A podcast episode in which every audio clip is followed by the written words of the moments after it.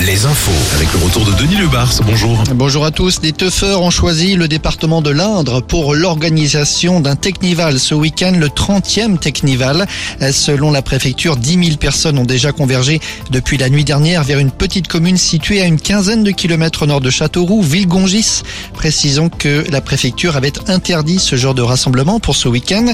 D'ici la fin du week-end, ce sont 30 000 personnes qui pourraient converger. Le propriétaire du terrain n'avait pas été Un terrain agricole non cultivé. Un important dispositif de sécurité a dû être mis en place par les autorités. Les règlements de compte dans les quartiers à Angers, un jeune de 18 ans a succombé à ses blessures à la suite d'une bagarre au couteau euh, survenue lundi soir entre bandes rivales dans le quartier de la Roseraie.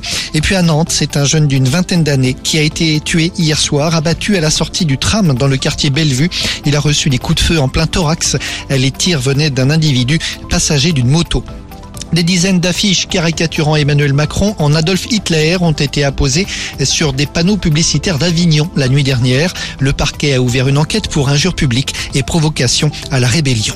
Rafael Nadal ne participera pas au prochain tournoi de Roland Garros. L'Espagnol blessé est contraint de déclarer forfait. C'est la première fois depuis 2005 que Nadal ne participe pas aux internationaux de France.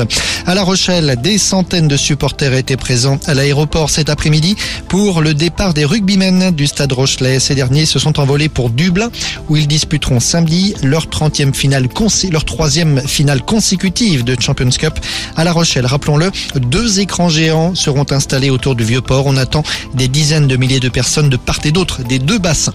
Et puis la météo, on prend les mêmes et on recommence demain comme aujourd'hui. Et comme ces deux derniers jours, un ciel partagé entre nuages et soleil, de belles éclaircies mais toujours du vent, des températures maxi autour de 19-20 degrés, légèrement en dessous des normales de saison. Très bonne fin de journée sur Alouette.